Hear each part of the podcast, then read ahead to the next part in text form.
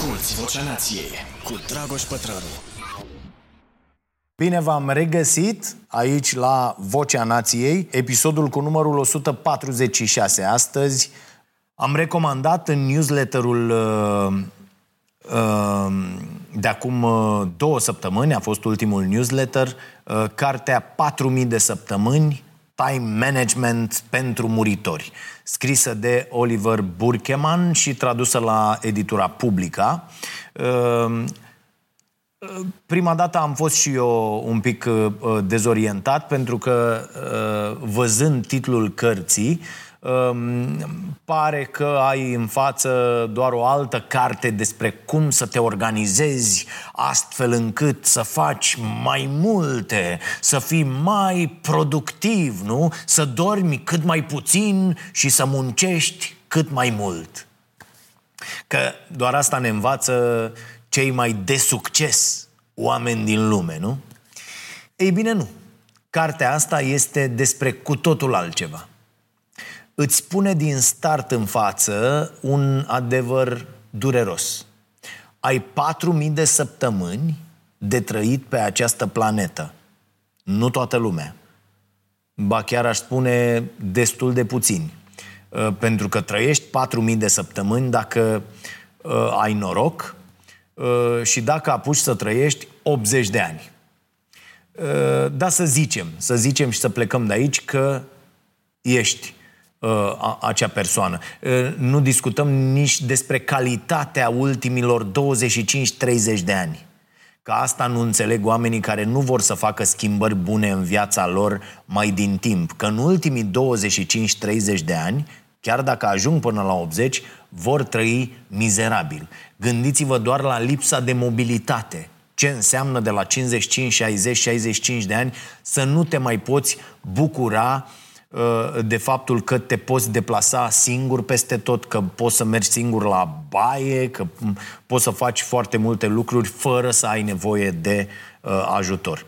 Din păcate, cei mai mulți înțeleg asta după ce ajung în punctul dincolo de care nu se mai poate face nimic. Bun, da să zicem, plecăm de la această discuție. Cu toții avem 4.000 de săptămâni de trăit. Ce facem cu aceste 4.000 de săptămâni? Cum le folosim? Unde alocăm atenția în tot acest timp sau în mare parte din acest timp? De exemplu, dacă aveți în jur de 20 de ani, ați trăit deja 1000 de săptămâni din cele 4000. La 30 de ani ați trăit deja 1500 de săptămâni. Cam dur, nu? Ni se pare mereu că mai avem o grămadă de timp. Dar dacă ne gândim în felul propus de autorul acestei cărți, se cam schimbă lucrurile, nu? Eu am trecut deja de vreo 2200. Da. A început uh, invers. am urcat și acum îți mergem înapoi, sub pământ SRL. Uh, din păcate, ăsta e adevărul. Iar uneori ajută să privim serios lucrurile de care ne e teamă și să le înfruntăm, să nu le mai evităm. Autorul spune că speranța medie de viața a omului este absurd și insultător de scurtă. Pe de altă parte, și perioada de timp în care noi, oamenii, ca specie, am existat pe pământ, e la fel de scurtă oamenii moderne au apărut în urmă cu vreo 200 de mii de ani. Uh, așa arată estimările pe care le avem acum.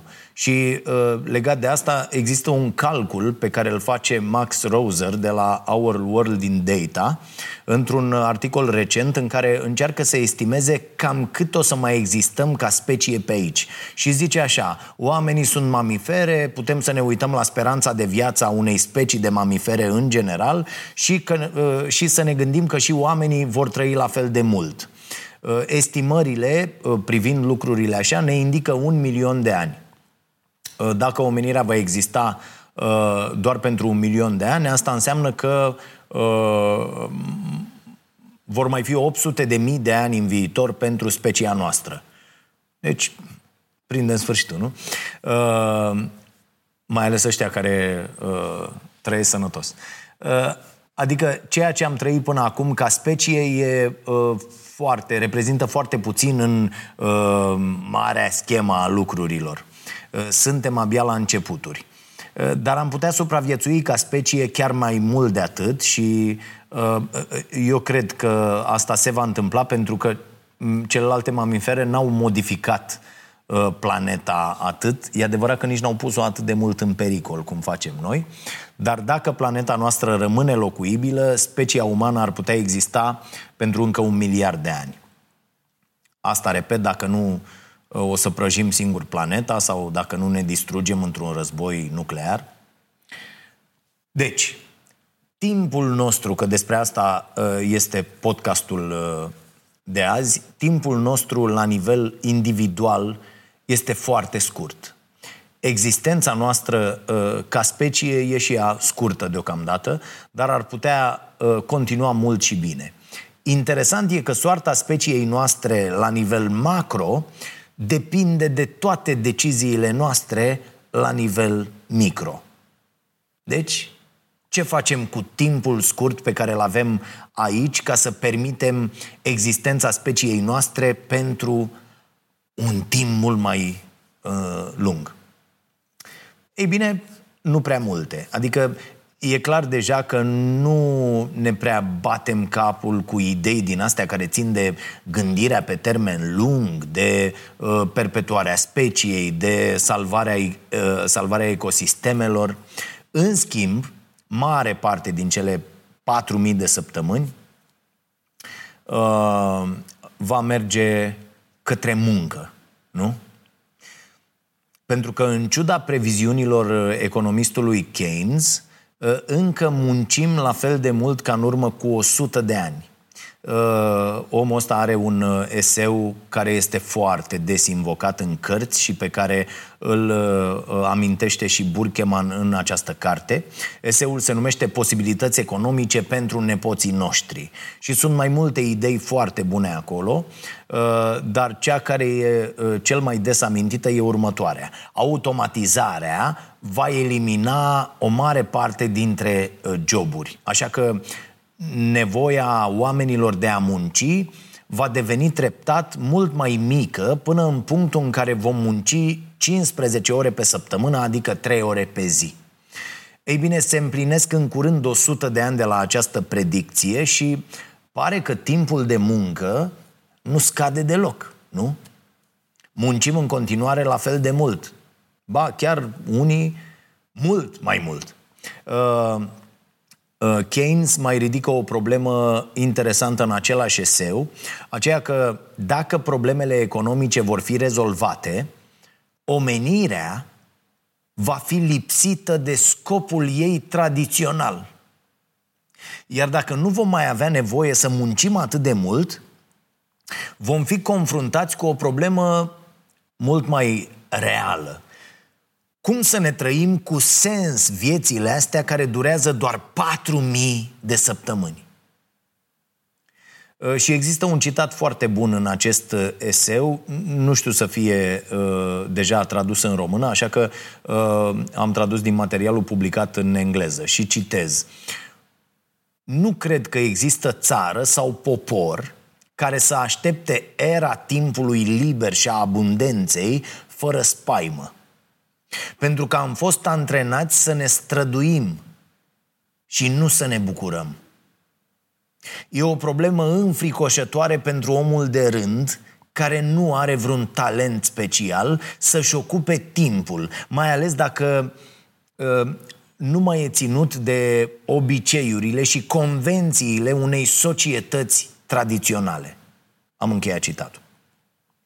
Cu alte cuvinte, dacă nu mai ești obligat de convenții să faci lucrurile pe care le faci acum, ce o să faci cu timpul tău? Și ideea de muncă pentru supraviețuire e tot o convenție. Da? Oricât de greu le-ar fi unora să accepte asta. Am regăsit aceste idei și în cartea lui uh, uh, Wenger, uh, World, uh, World After Capital, da? despre care am povestit uh, uh, anul trecut, tot aici la podcast, în care se vorbea despre tranziția către această eră a cunoașterii. Uh, pe măsură ce lăsăm în urmă epoca industrială și intrăm în această eră a cunoașterii, scopul nostru pe această planetă, scuze, uh, nu mai poate să derive doar din a avea un loc de muncă sau uh, doar dintr-un consum tot mai mare de bunuri materiale. Trebuie să ne găsim un alt scop. Unul care să fie compatibil cu era în care trăim, spune Wenger. Despre asta vorbea și Keynes cu mult înaintea lui Wenger, despre faptul că uh, o să fie destul de greu să ne găsim acest scop, având în vedere că destul de devreme în viață suntem învățați că scopul nostru este să muncim. Vă reamintesc că am mai dat exemplul ăsta, eram la Bârlad, la întâlnirea cu uh, uh, telespectatorii și uh, am întrebat, crede cineva că scopul omului în viață este munca? Și un cetățean din primul rând, al doilea rând, trecut de, de 70 de ani așa, a zis, da, ăsta e scopul. Cartea 4000 de săptămâni este o combinație între aceste idei ale lui Keynes, Wenger, uh, uh, Graeber, uh, James Sussman cu Munca, o carte uh, despre care am vorbit de asemenea aici. Dacă uh, aș citit uh, uh, pe vreunul dintre acești autori și v-a plăcut, o să vă placă și această carte. Uh, Burkeman zice că previziunile astea că oamenii vor munci tot mai puțin, sunt greșite. Motivul, zice el, e că oamenii își găsesc constant lucruri noi de făcut atunci când au nevoile îndeplinite. Adică nu reușesc să țină niciodată pasul cu uh, uh, vecinul, pentru că atunci când îl ajung din urmă, găsesc un altul mai înstărit pe care ar, ar vrea să-l urmeze. Uh, și asta e o idee despre care se vorbește și în cel mai recent raport publicat de uh, panelul interguvernamental pentru schimbări climatice. Inegalitatea asta induce nevoia de a crește orele de muncă pentru a obține venituri mai mari. Și oamenii de rând, adică ăia care chiar muncesc, își vor dori să cheltuiască mai mult doar ca să imite standardele de viață ale celor cu venituri mari. Iar mai multă muncă înseamnă azi și o amprentă ecologică mai mare. Uh, cu alte cuvinte, Keynes nu ar fi prevăzut acum 100 de ani nevoia de statut. Da? Uh, uh, muncim mai mult ca să ne fie și mai bine. Așa o fi oare? Uh, uh, Graeber, de exemplu, zice că nu e așa. Uh, el spunea că, de fapt, predicțiile legate de scăderea nevoii de a munci s-au adeverit. Adică nevoia reală, ăsta e cuvântul cheie aici, nevoia reală de muncă chiar a scăzut cândva după anii 60 în sensul că reușim să producem mult mai ușor și în mult mai puțin timp tot ce avem nevoie ca să ducem o viață bună. Însă compensăm această diminuare considerabilă a nevoii de muncă cu straturi peste straturi de muncă administrativă și cu foarte mulți manageri și cu... De ce? Pentru că în absența unui salariu, oamenii n-au din ce trăi. Corect? Așa că au fost inventate roluri și locuri de muncă uh, ca un fel de, de măsură de protecție socială. Sigur că nu o să spunem niciodată lucrurilor pe nume în felul ăsta. Pentru că nu ne place socialismul, nu? Dar se întâmplă ceva foarte interesant. E posibil ca cei mai mulți manageri și plimbători de hârtii, cei care critică ideile socialiste în timp ce își imaginează că au niște cariere de succes izvorâte din piața liberă, e posibil să fie chiar ei cei mai mari beneficiari ai celui mai răspândit sistem de protecție socială de pe glob. Inventarea de locuri de muncă inutile. Pentru aprofundarea ideii de joburi inutile, vă recomand cartea Bullshit Jobs a lui Graeber. Am mai vorbit despre ea aici. N-a fost tradusă încă în limba română, dar ar fi bine dacă s-ar întâmpla asta. Dacă sunt uh, oamenii de la uh, publica, de pildă, pe recepție, ar putea... E o carte foarte bună. Uh, despre munca uh, cu sens vorbește și autorul cărții 4000 de, de săptămâni. Mai exact despre nevoia de a ne umple timpul pe care îl petrecem la muncă făcând lucruri cu sens. Uh, și am aici o recomandare bună. Uh, există o organizație care se numește 80.000 de ore. Se pare că, aceasta, că ăsta e numărul de ore pe care oamenii îl alocă în general carierei. Și calculul acestor oameni este așa, 40 de ani, ori 50 de săptămâni, ori 40 de ore pe săptămână, da? Uh, e, oamenii din această organizație spun că dacă vrei să faci ceva util, să ai un impact în lume, cel mai bun mod prin care poți să faci asta e prin cariera ta. De ce? Din simplul motiv că petreci o grămadă de timp din viața ta la muncă.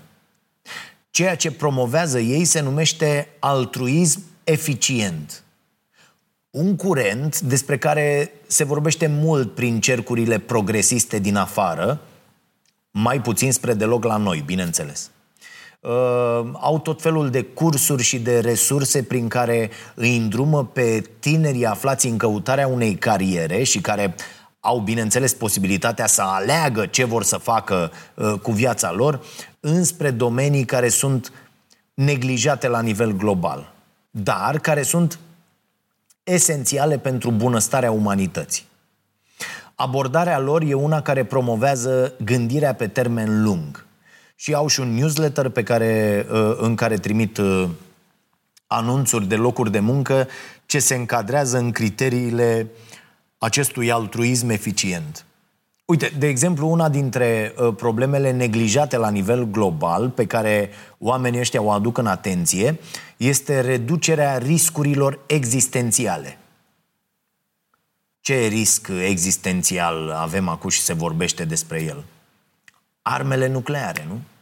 Până acum nu ni s-a părut foarte important să existe oameni care să-și construiască o carieră în jurul acestei probleme.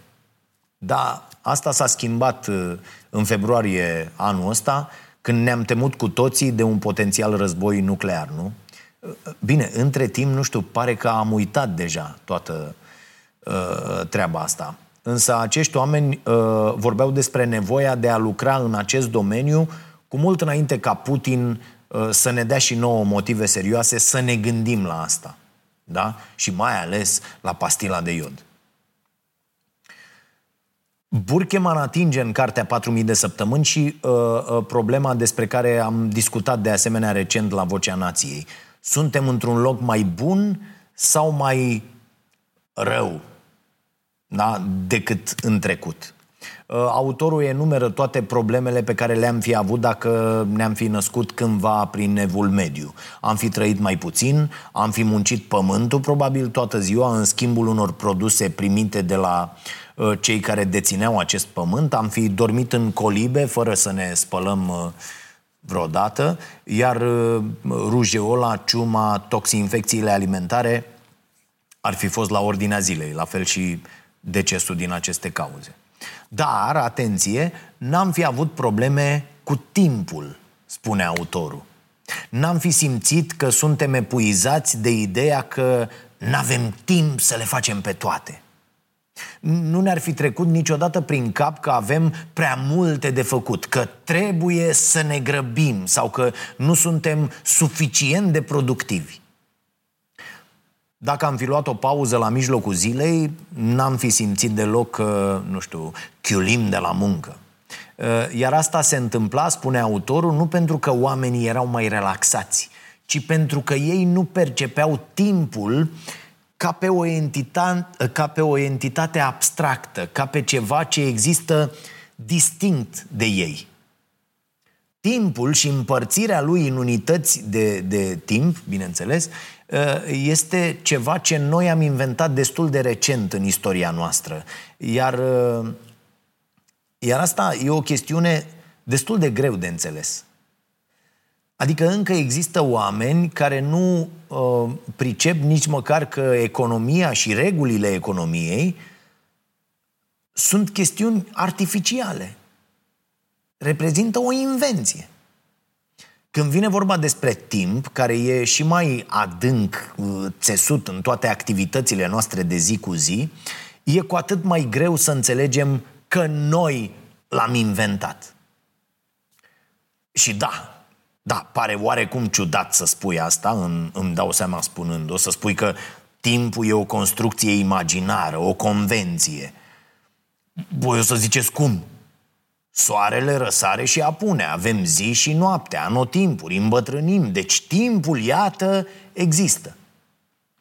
Ei bine, da, există câteva moduri prin care măsurăm existența noastră pe planetă și care imită niște procese naturale.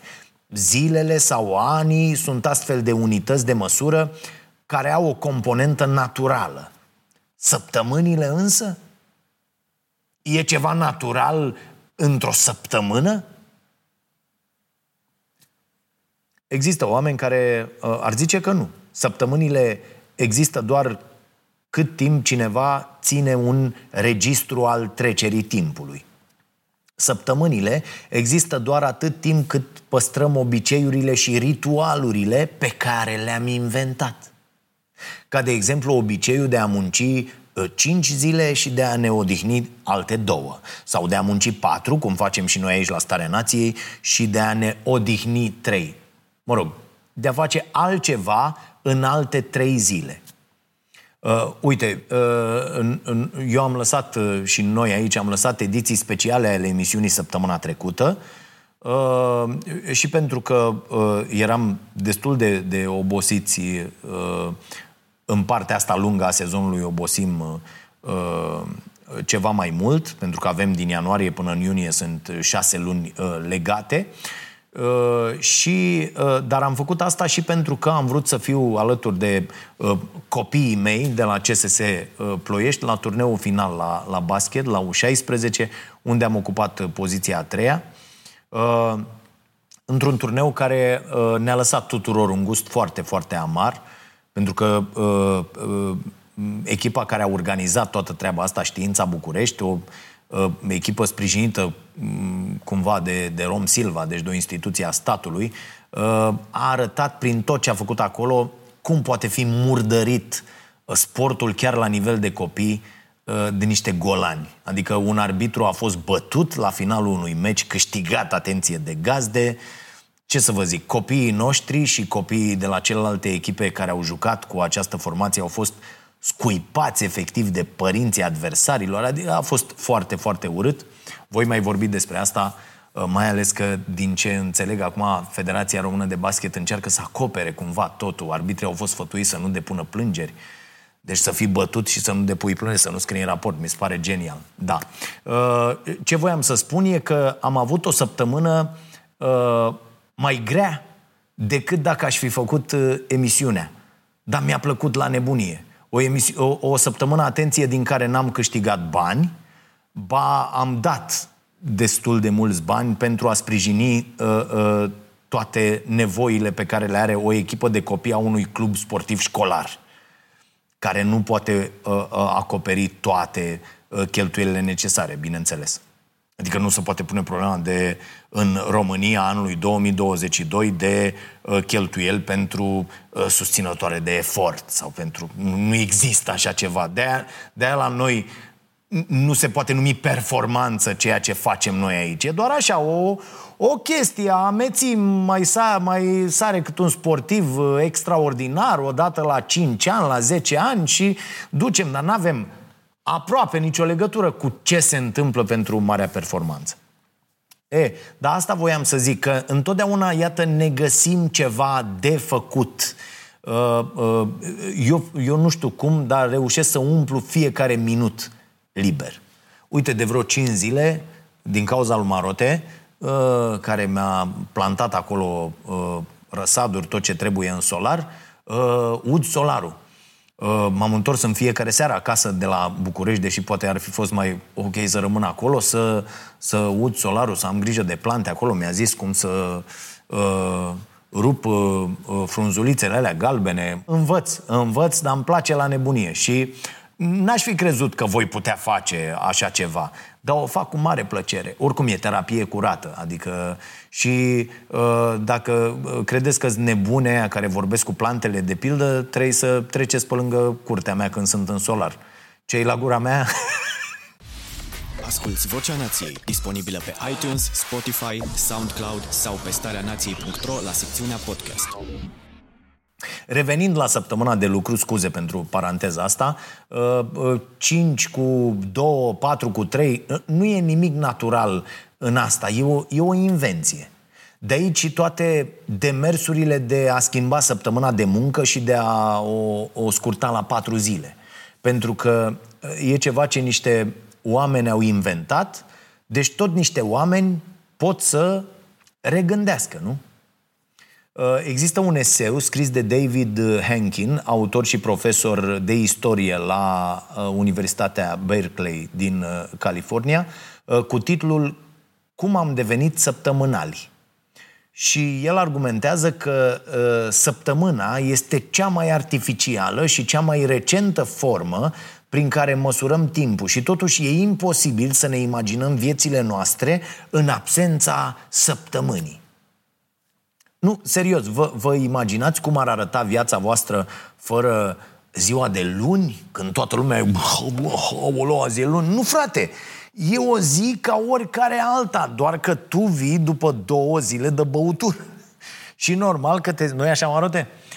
Nu. Și normal că te simți într-un fel. Te, uh, uh, în loc să te odihnești mai mult, ai pierdut uh, nopțile de pildă. Sau, sau, uh, sau cum ar arăta viețile noastre fără ziua de vineri. E, e vineri! Altfel ești la muncă, știi, mamă, e vineri! Mai ales bugetarii. La 12 am rupt ușile, am plecat și... Da?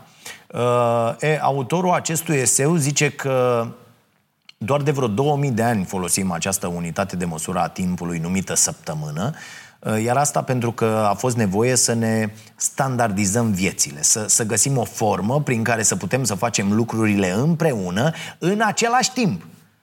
De aici și coada de pe DN1, că dacă fiecare și-ar lua weekendul când vrea, n-ar mai fi asemenea probleme.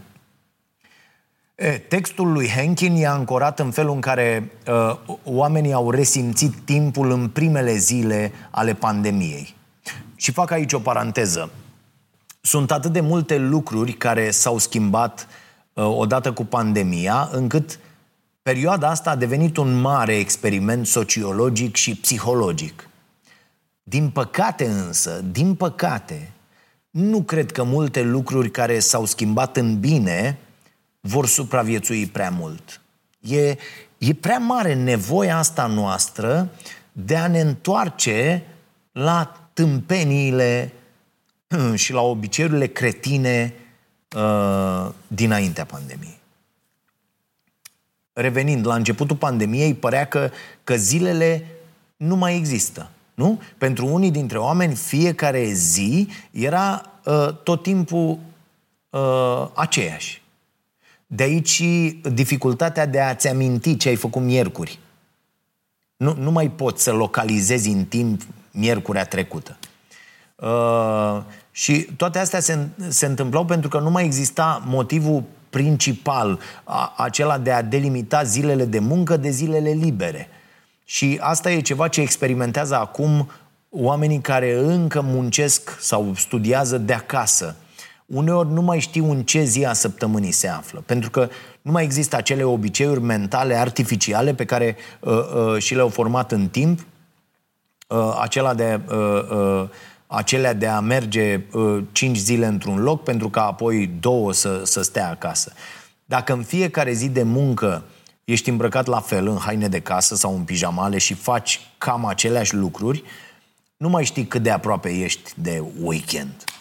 Uh, are uh, Burkeman o, o metaforă foarte frumoasă în carte prin care descrie timpul și felul în care am ajuns să, uh, să percepem timpul. Zice așa, imaginează-ți că timpul e ca o bandă rulantă, ca, ca o linie de asamblare dintr-o fabrică în care tu ești muncitorul. Fiecare oră, săptămână, lună sau an reprezintă un recipient care ne vine pe această bandă. Și banda nu poate fi oprită niciodată. Sau dacă ați reușit voi să opriți timpul, să ne spuneți și nouă. Așa că ă, recipientele astea tot vin și noi trebuie să le umplem cu ceva, iar acel ceva trebuie să, să ne dea senzația că ne-am făcut treaba foarte bine, adică să ne facă să ne simțim că ne-am folosit uh, uh, timpul ăsta uh, uh, cu un scop. Când avem prea multe activități de făcut, recipientul de pe bandă ne pare neîncăpător, ne simțim copleșiți, nu știm cum să facem, să, să înghesuim cât mai multe în, în el. Când recipientul e prea mare pentru activitățile noastre, ne plictisim.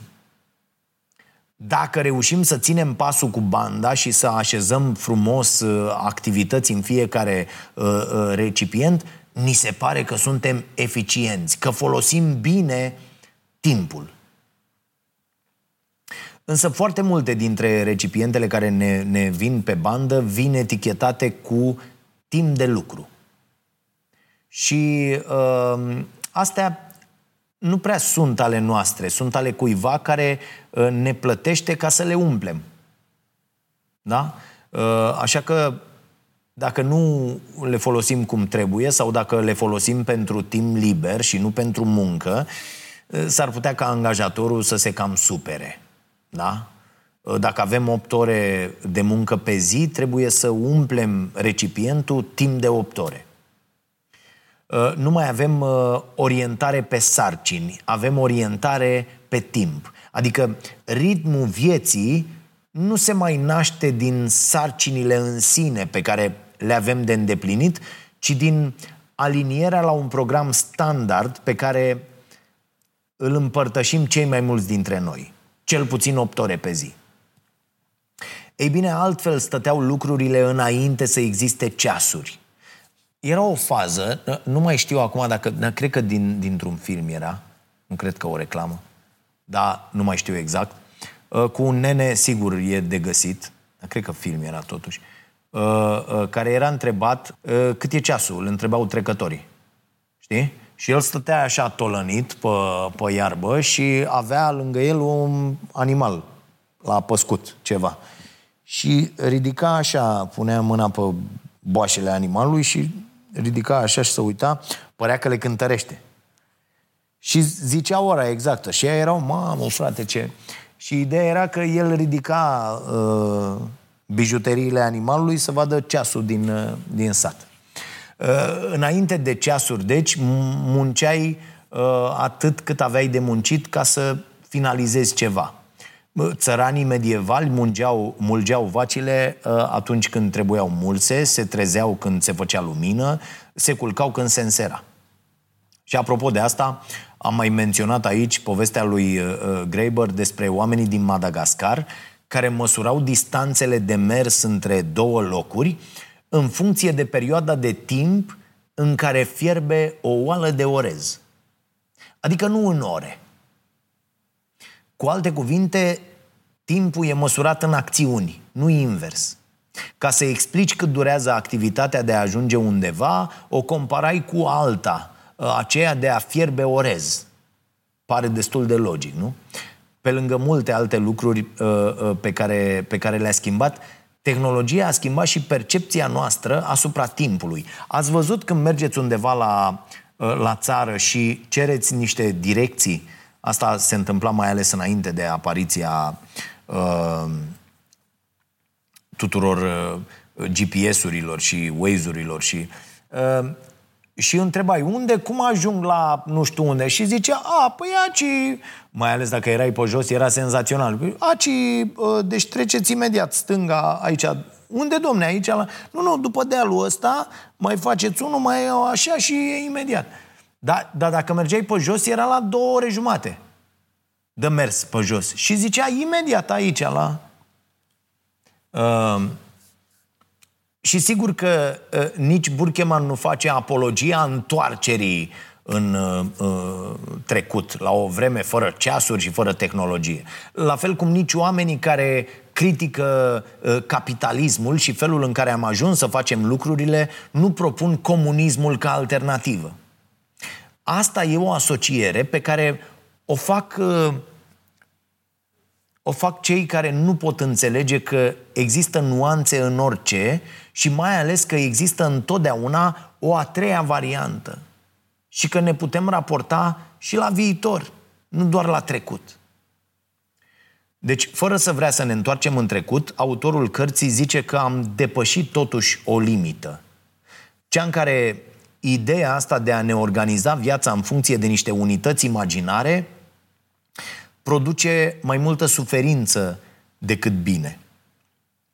Și autorul vorbește despre o dictatură a timpului. Nu o simțiți? Înainte, timpul era doar mediul în care viața se întâmpla sau chiar uh, materialul din care era făcută viața. Acum, azi, timpul e ceva ce folosim. Timpul e o resursă. Când ai prea multe de făcut, simți că uh, uh, sigur ceva e în neregulă cu felul în care tu folosești timpul. Nici de cum că tot ceea ce ți se cere este nerezonabil. Că sunt mult prea multe lucruri de făcut pentru viața limitată pe care o avem cu toții. Dar vedeți ce face educația, că de mici creștem așa și apoi nu mai vedem stânga-dreapta, suntem doar așa și zic, oh, câte am de făcut, ăsta e timpul, asta trebuie să fac. De ce?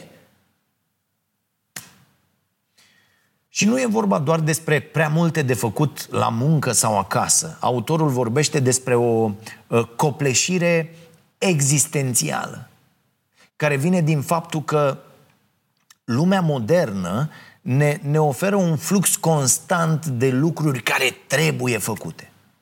Sau, sau mai exact, care creează aparența că trebuie făcute, că sunt foarte, foarte importante de cele mai multe ori mai importante decât noi, decât starea noastră de bine, decât sănătatea noastră, decât uh, uh, atenția pe care o acordăm copiilor noștri, dezvoltărilor.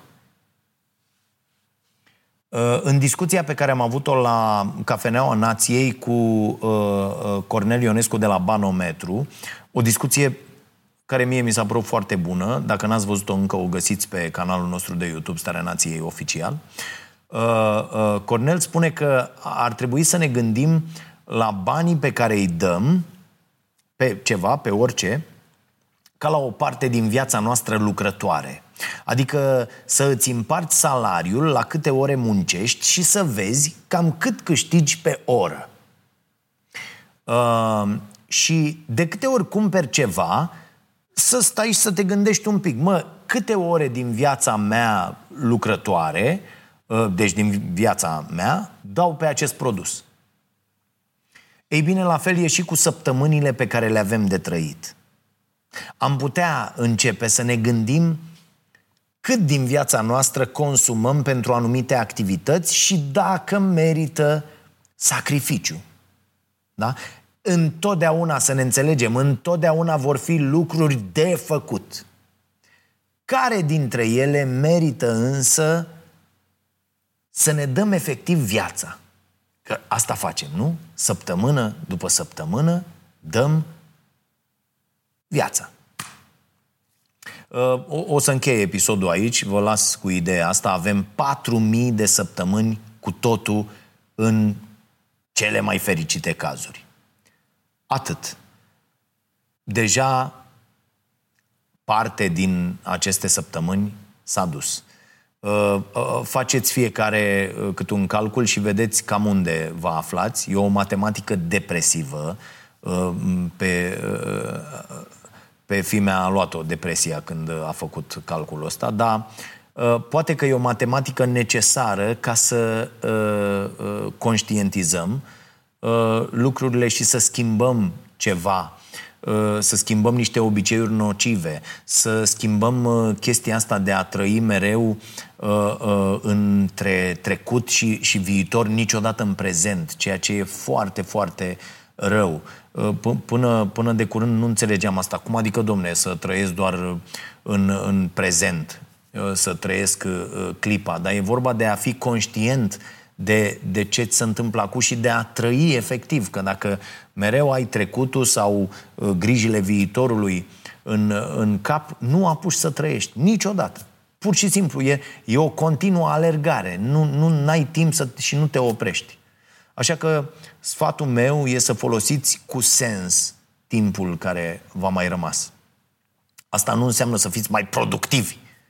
Nu. Asta înseamnă să încercați să faceți niște alegeri, să renunțați la lucrurile inutile din viața voastră, să acordați atenție lucrurilor importante. Burkeman spune că cel mai important lucru din uh, organizarea timpului nu e să devenim mai eficienți, ci să decidem ce să ignorăm. Asta mi se pare foarte important. Da? Să decidem să ignorăm lucrurile neimportante, precum, iată, dezbaterile inutile de pe platformele sociale. Eu deja sunt aproape cu totul ieșit de acolo și asta mi-a adus foarte mult timp pe care îl pot aloca altor activități sau, uh, sau pentru a-i ajuta ori inspira pe alții. Legat de asta, în afară de mai multe întâlniri uh, pe care le am cu elevi și studenți în perioada următoare, uh, nu uitați că ne vedem pe 14 mai la Iași și pe 21 mai la Timișoara. Reluăm turneul nației. Vom fi acolo împreună cu cei de la uh, Banometru, vorbim și despre bani și cum să-i facem noi pe ei, nu ei pe noi. Și abia aștept să ne vedem. Așadar, să nu uităm, împărțirea timpului e convențională, dar viața noastră chiar e finită. Și e foarte ciudat că nu, nu credem asta până, până foarte târziu, când e, când e deja greu spre imposibil să, să mai facem schimbările care să ne ajute să ne bucurăm de o viață bună, cum o numește Cristian Iftode în cartea uh, despre care am vorbit chiar cu autorul la Cafeneaua Nației. Sper că nu v-am întristat prea tare cu acest episod. Uh, sper că v-am pus pe gânduri. Autorul cărții uh, spune la fel că această confruntare cu timpul finit pe care îl avem nu ar trebui să fie un motiv de disperare, ci unul care să ne conducă spre o viață împlinită. E adevărat că e greu, e foarte greu. Dar eu cred că se poate. Nu cred că o poți face la 20 de ani, la 25, nici măcar la 30, dar după, cred că foarte mulți au ceea ce le trebuie uh, și, și experiența de viață necesară să conștientizeze lucrurile astea.